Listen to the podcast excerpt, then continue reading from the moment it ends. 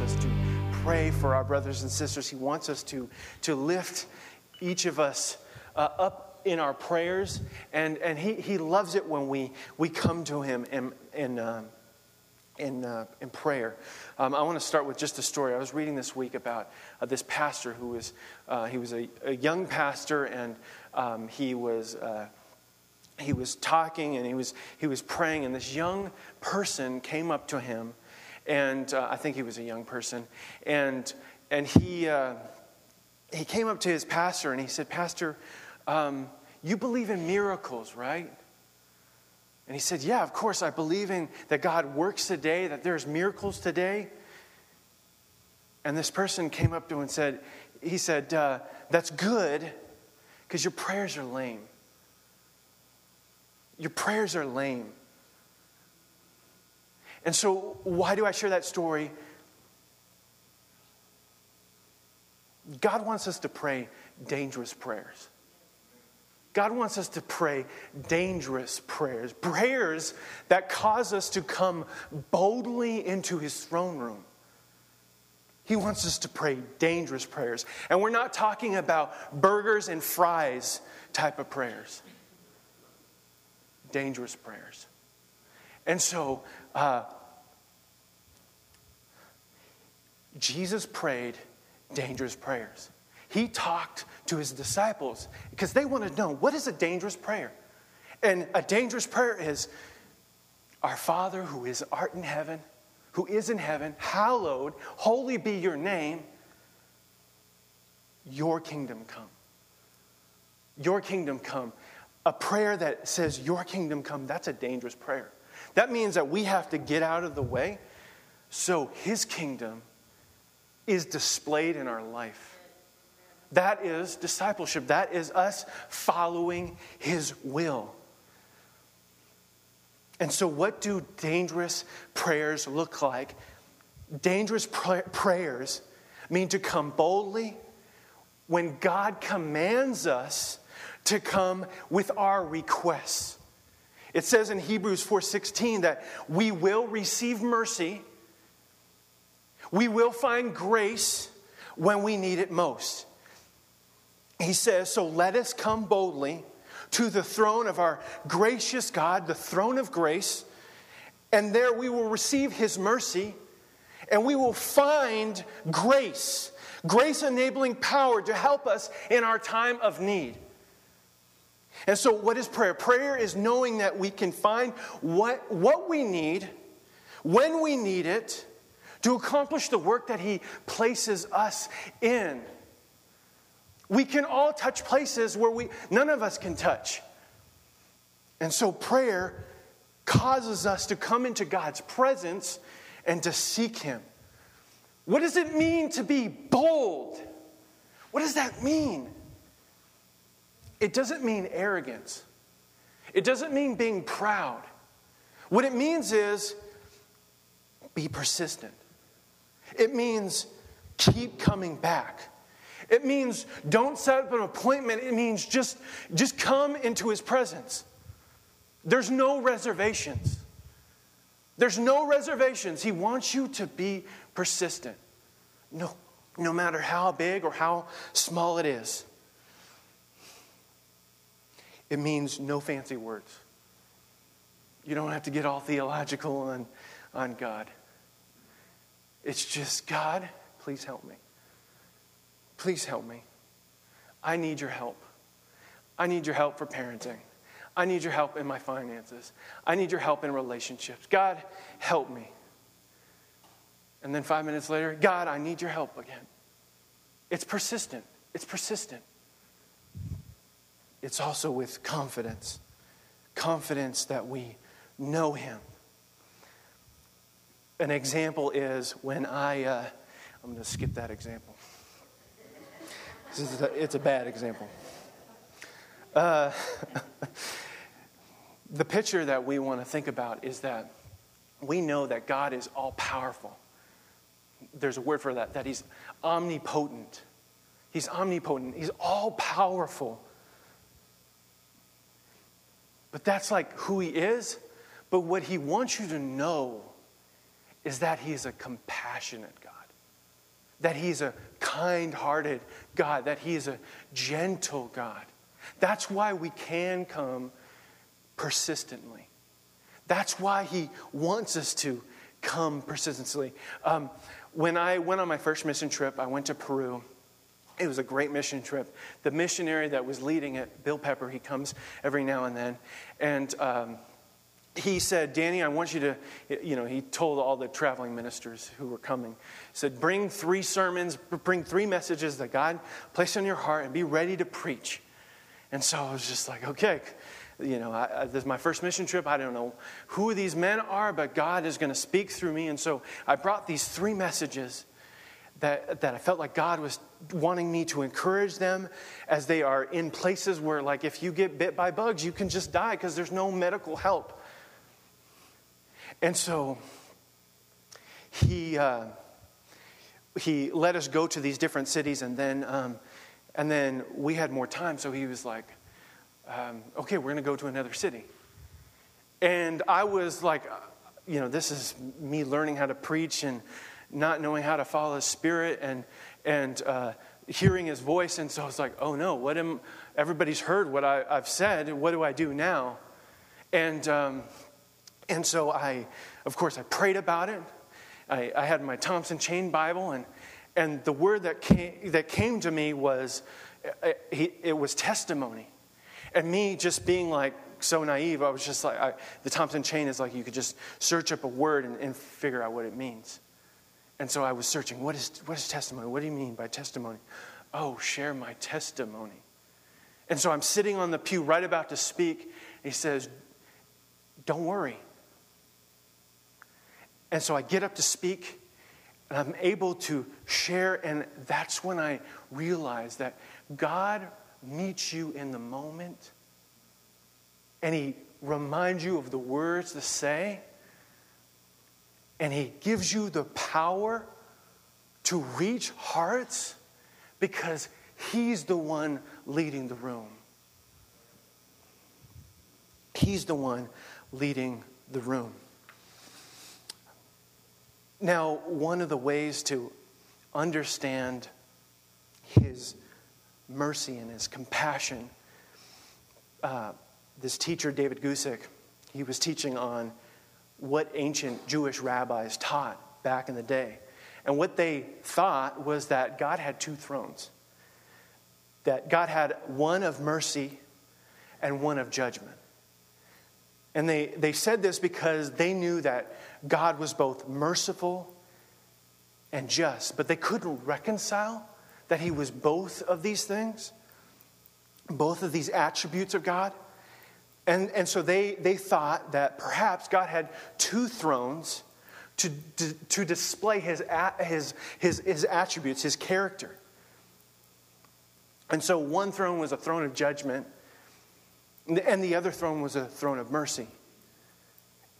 But like we took communion, what we realize today is through the finished work of Jesus, we find mercy and judgment reconciled into one word called God's grace.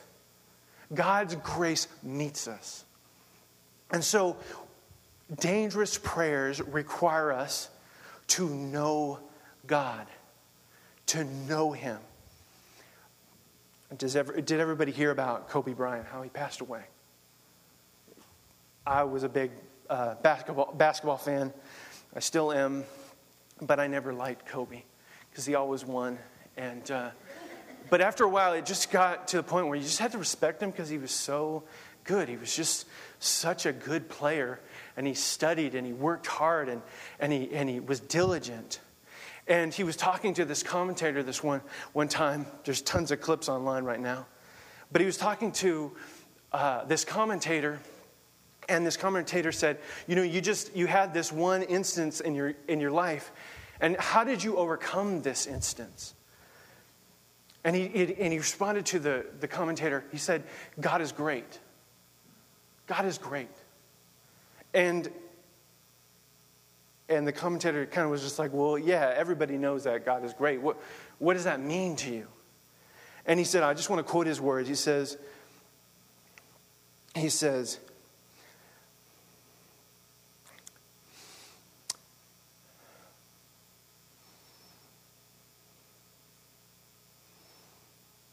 didn't write, write it down correctly.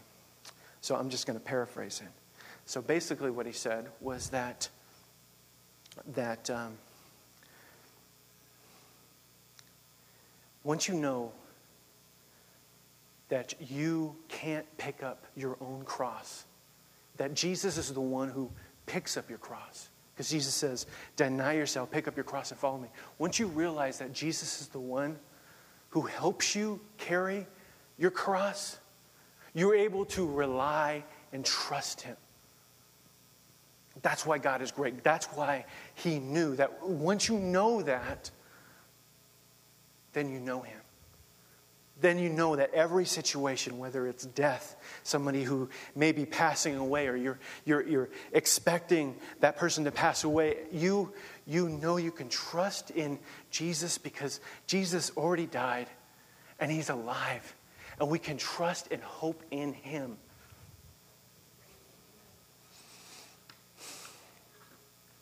And so,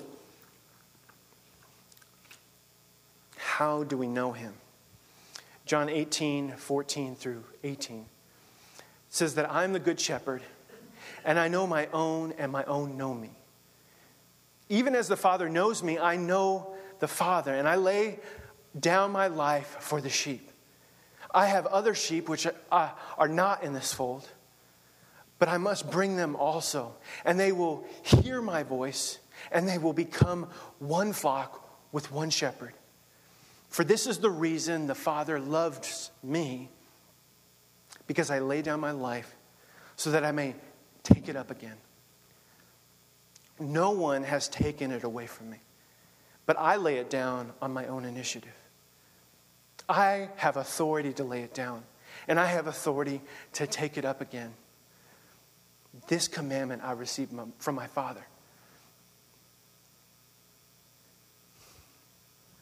Jesus knew that all things are possible with God, that it was God who called him. How do we know him? It describes this in Psalms 100, verse 3. It says, Know that the Lord himself is God. It is he who made us, not we ourselves. We are his people and the sheep of his pasture. We have to know that he is God, that he is God alone, and we're not. That he made us, male and female, two genders. He made us. And his word is truth. Everything else is a lie. But his word is what we what satisfies us. and that we are sheep in his pasture. What does it mean to know him? Deuteronomy 4:35 says that we personally know him. That he puts himself into our own words so that we understand that it is him who's leading us. I, I remember when I first became a pastor, God spoke to my mind's eye and He said, Just take it. Just take this. Because I wanted to pursue this. And then I was wondering, how do I know that, that it's not just words in my mind? That it's not something that I just conjured up? And He, and he brought me to Jeremiah 1 5 through 10. He, he said, Don't be afraid of their faces. I formed you in your mother's womb. I formed you. I created you. You didn't, you didn't create yourself. I did this. How do we know that He is speaking to us? We know this because when we accept Him as our Savior, the Holy Spirit joins Himself to our spirit and He speaks to us. Did I read Deuteronomy 4:35? I think I need to read it. It says, "To you it was shown that you might know that the Lord he is God, that there is no other besides him." Let's read this again. To you it was shown that you might know that the Lord he is God, There is no other besides him. And so he speaks to us that we would know, that we would personally know. How do we come into his presence? Psalms 100 is about thanksgiving, it's about praising him, but it's also about singing our way into his presence. The message Bible says, sing yourself into the presence of God.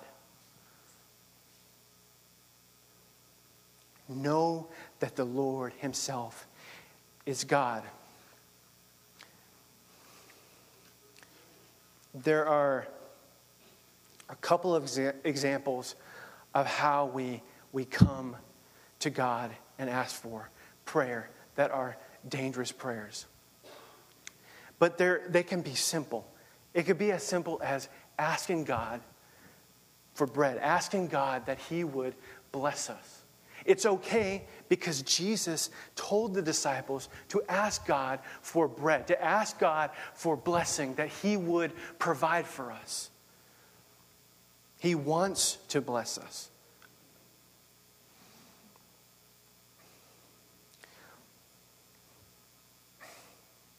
The one example that I wanted us to focus on is in 1 Samuel chapter 1. And this is a story of a woman who prayed a dangerous prayer. She prayed a dangerous prayer because she was a woman who was, couldn't have any children. And in her life, there was this woman that um, was in her life who was provoking, provoking her and causing her to feel bitter and like she was worth nothing. And so in this chapter, it talks about this man who had two wives, and his favorite was this woman named Hannah. And so every year they would go to the, their city and they would go to temple and they would burn sacrifices to God. And so what had happened was this, this husband would give one portion to his other wife, and his favorite wife, he would give a double portion. And obviously, that, that caused tension and, and drama in the family. And so, this one time they go to Shiloh, and this other wife bitterly provokes her to a point where she is weeping, she can't eat. And she cries out to God in Shiloh, and, he, and she says, God, if you will just give me a child, I will dedicate this child to you all the days of his life. And um, what had happened was she was praying this in the temple, and she was like closing her eyes, and her, her, mouths were her mouth was moving, but there were no words coming out of her mouth. And so this priest named Eli came over to her because he thought that she was drunk. And she was like, he was like, uh, Miss, you, you can't drink in church. You, you can't be drunk in church. And she said, No, no, no, I'm not drunk. I'm crying out to my God. I'm crying out to Him because I've been barren for so long and I want a child. And so he said, Whoa, whoa, whoa, whoa. Don't worry. I'm going to pray for you that your petitions are heard. Now, fast forward a few years, she had this child, and she decides when this child is ready that she goes to this temple to dedicate this boy. Now, Eli doesn't remember her, but she's standing right in front of her, right in front of him. And so I'm going to read 1 Samuel 125 through 28 in the message. And so after they made this sacrifice, they brought this child to Eli. And Hannah said, Excuse me, sir, would you believe that I'm this very woman who was standing before you at this very spot, praying to God? I prayed for this child, and God gave me what I asked for. And now I have dedicated him to God. He dedicated He's dedicated to God for life. And so at that moment, they began to worship God together.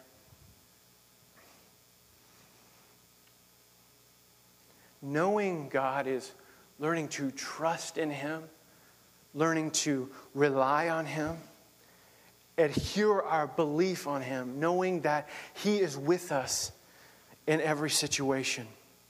Another example of how to uh, pursue God in, in a not so good way, but this is important for us to see because even when we pray things that are not out of the right heart, God is still for us. Uh, there's a story in Matthew 20, verse 20. And this mother brings Jesus these two sons, and, and he wants, she wants them to have a place in his kingdom. And so, verse 20 says The wife of Zebedee approached Jesus with her sons. And Jacob, or in your Bible it says James and John, she knelt before him and asked him for favor. He said to her, What do you want? And she answered, Make the decree that these, my son, she's twisting Jesus' arm now, make the decree, make it happen that my sons will rule with you in your kingdom, one sitting on your right hand and one on your left. And Jesus said, You don't know what you're asking for. You don't know what you're asking for. Then, looking in the eyes of, of James and John, Jesus said, Are you prepared to drink from the cup of suffering that I'm about to drink? And are you able to endure the baptism into death that I'm about to endure?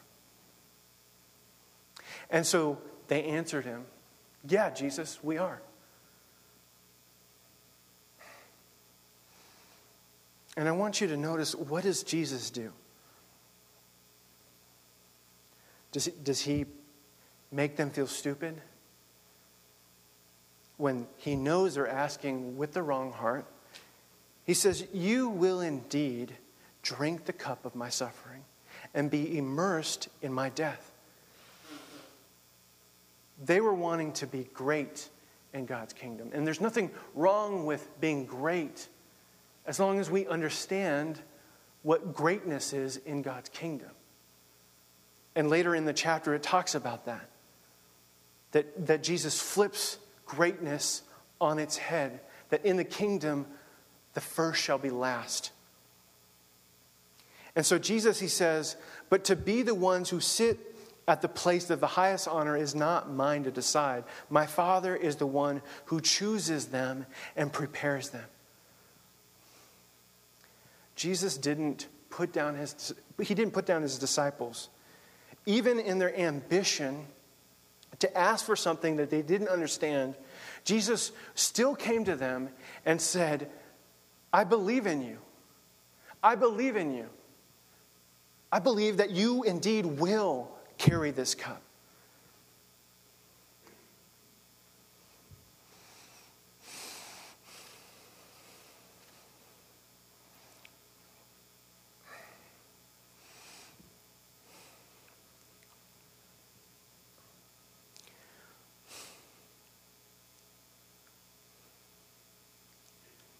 There were two other men who cried out to Jesus, and this is, this is the example that God wants us to come boldly to Him. He wants us to know Him as a shepherd and know who our Father is in heaven.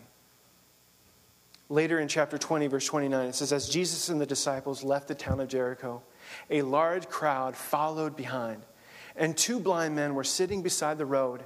And when they heard that Jesus was coming that way, they began shouting, Lord, Son of David, have mercy on us. Jesus is letting the kingdom of God be present on earth. This is what the Father wants. They said, Have mercy on us. The crowd said, Be quiet. But they only shouted louder, Lord, Son of David, have mercy on us. And when Jesus heard them, he stopped and he called, What do you want from me to, what do you want me to do? And they said, Lord, they said, We want to see. Jesus felt compassion for them, and he touched their eyes, and instantly they could see, and then they followed him.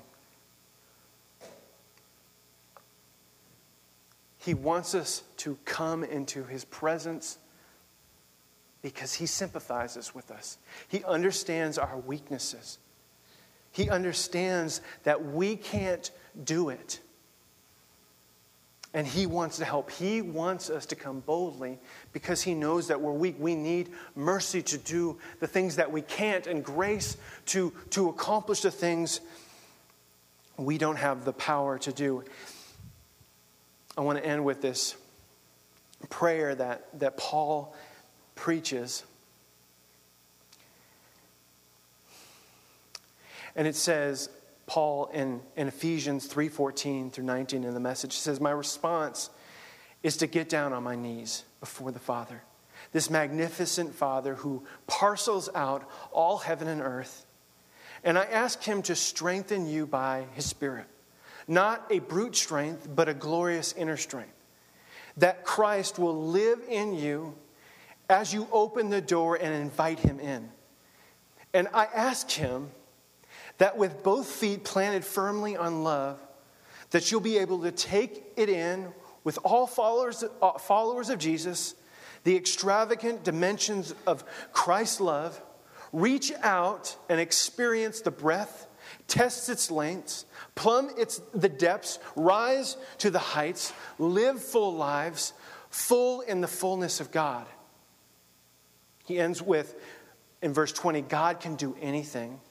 You know far more than you could ever imagine or guess or request in your wildest dreams.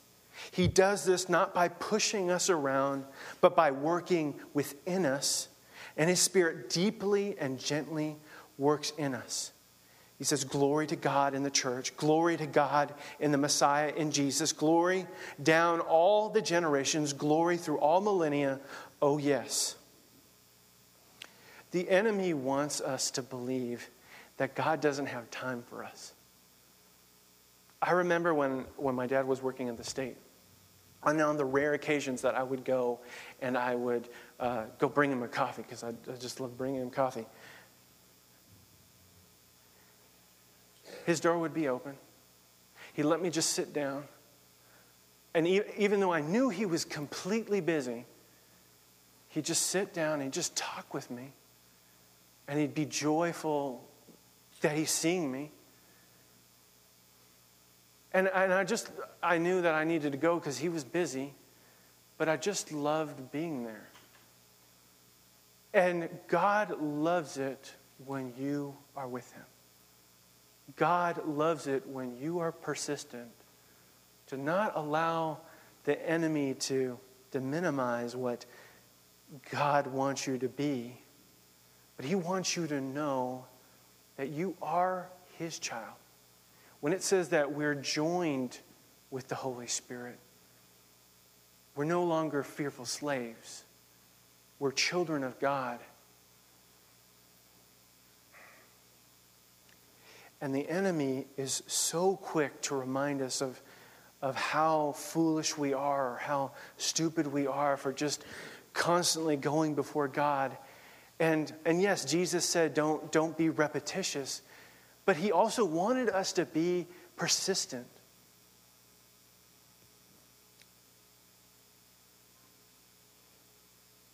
I just remember when I was sitting on that pew in that, on that mission trip, I just kept saying, God, what do I do next? And he just said, testimony. What do I do next? Testimony. What do I do next? What is the next? Just testimony He just kept speaking the same thing. It says that, it says that God, Jesus said that I, I'm going to go and I'm, God is going to give you a helper, the Holy Spirit. And He's going to bring everything and He's going to remind you. And what that means is that He's going to keep preaching the same message that Jesus has been preaching to you. Come follow me. Trust me.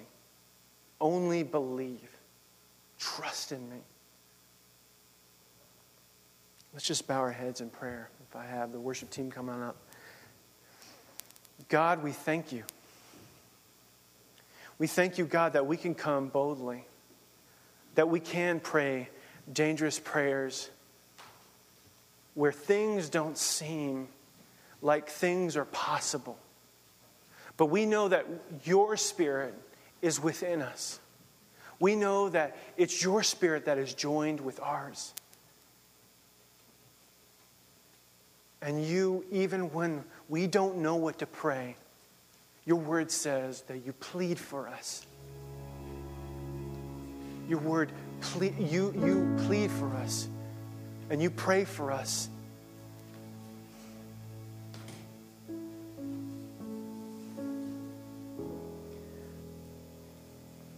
Jesus, I just give you this time.